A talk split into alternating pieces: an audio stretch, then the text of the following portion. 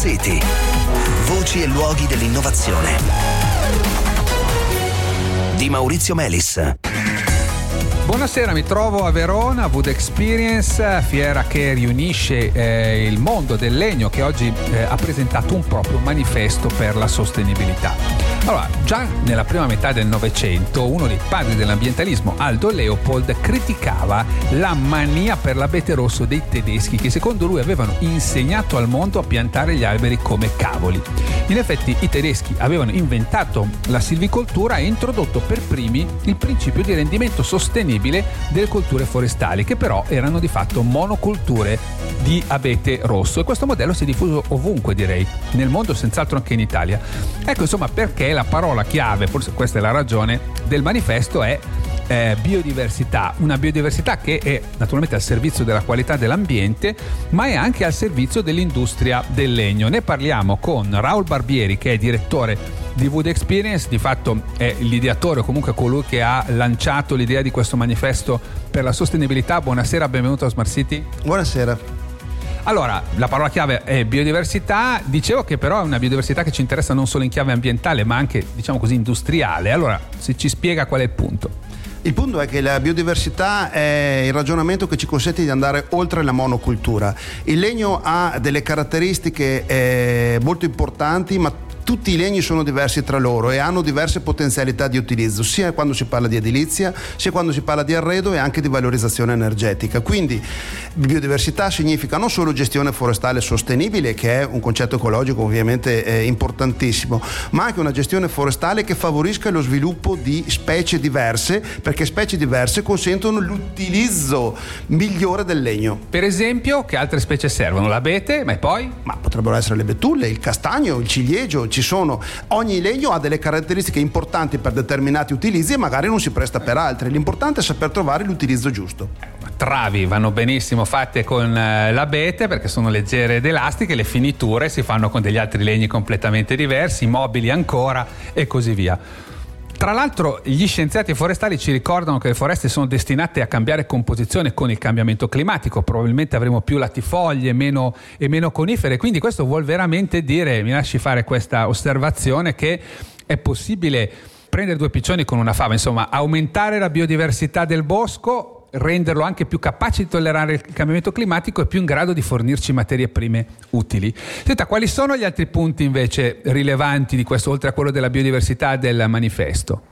Ma il punto fondamentale è quello dare, del manifesto è di dare conoscenza di questa risorsa. Questa risorsa ha accompagnato tutta la nostra vita, ma ne sappiamo poco. Dobbiamo imparare a sfruttarlo nella maniera corretta, nella maniera più utile, sia dal punto di vista industriale che dal punto di vista delle possibilità e degli impieghi di utilizzo. La formazione, per esempio, c'è su questo tema, cioè insegniamo ai nostri ragazzi, a differenza fra la betulla e il castagno, dicevamo prima, come si lavorano questi materiali.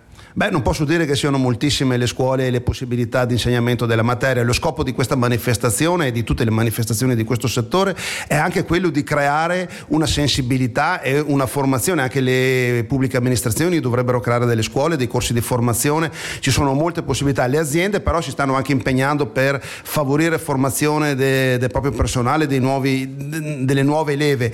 C'è questa sensibilità, la sento, la vedo e quindi c'è da ben sparare per il futuro. Grazie, grazie Raul Barbieri. Grazie a voi. Benvenuta Annalisa Panit, direttrice di AIEL, l'Associazione Italiana Energia dal Legno. Buonasera. Buonasera Melis, grazie dell'invito. Allora, mentre eh, tutto il paese si lecca le ferite per l'aumento del, dei prezzi del gas, ci sono pochi fortunati in qualche località di montagna dove esiste un sistema centralizzato di teleriscaldamento a biomassa che hanno addirittura visto scendere i prezzi del riscaldamento.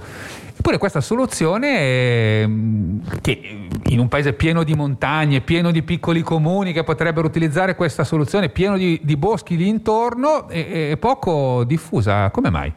È poco diffusa, in realtà questo è un, un, elemento che viene sottratto dal dibattito pubblico, è poco diffusa perché eh, spesso non si riesce a cogliere quello che sono i vantaggi legati a un teleriscaldamento, a un impianto centralizzato in aree montane. Innanzitutto il punto fondamentale è che il biocombustibile è di prossimità, fuori dalla, dalla porta di casa si ha il combustibile e questo vuol dire che c'è la possibilità di produrre appunto un combustibile locale con il presidio del territorio, la manutenzione del territorio il, eh, evitare lo spopolamento delle aree montane e delle aree interne, che è uno degli elementi che molto spesso non viene considerato ed è fondamentale. Ma queste sono le ragioni per cui bisognerebbe farlo, perché invece non si fa, vorrei capire, secondo lei?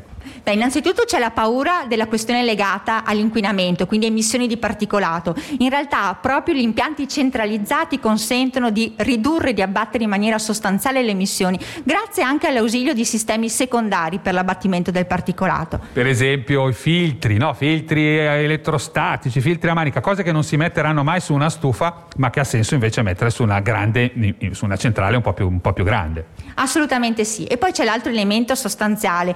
I combustibili legnosi sono combustibili di prossimità, al di fuori delle abitazioni c'è il combustibile, quindi utilizzare una risorsa locale consente di presidiare il territorio, mantenere il territorio, anche evitare quei pericolosi fenomeni di spopolamento delle aree eh, delle aree interne e, e, locali, cosa che sicuramente se portiamo il metano, perché una delle iniziative che spesso eh, sta assumendo un, una certa rilevanza è la metanizzazione delle aree montane, ma questo ha un controsenso attuale, proprio perché il combustibile è lì e gli investimenti non hanno senso, anche perché l'obiettivo che dobbiamo raggiungere al 2030 prima e poi al 2050 è decarbonizzare il sistema energetico nazionale. E non si può decarbonizzare il sistema energetico nazionale ricorrendo alle fonti fossili. Grazie, grazie Annalisa Panitz. Grazie a lei. Bene, cari ascoltatori, da Verona è tutto, eh, ci risentiamo domani. Buona serata.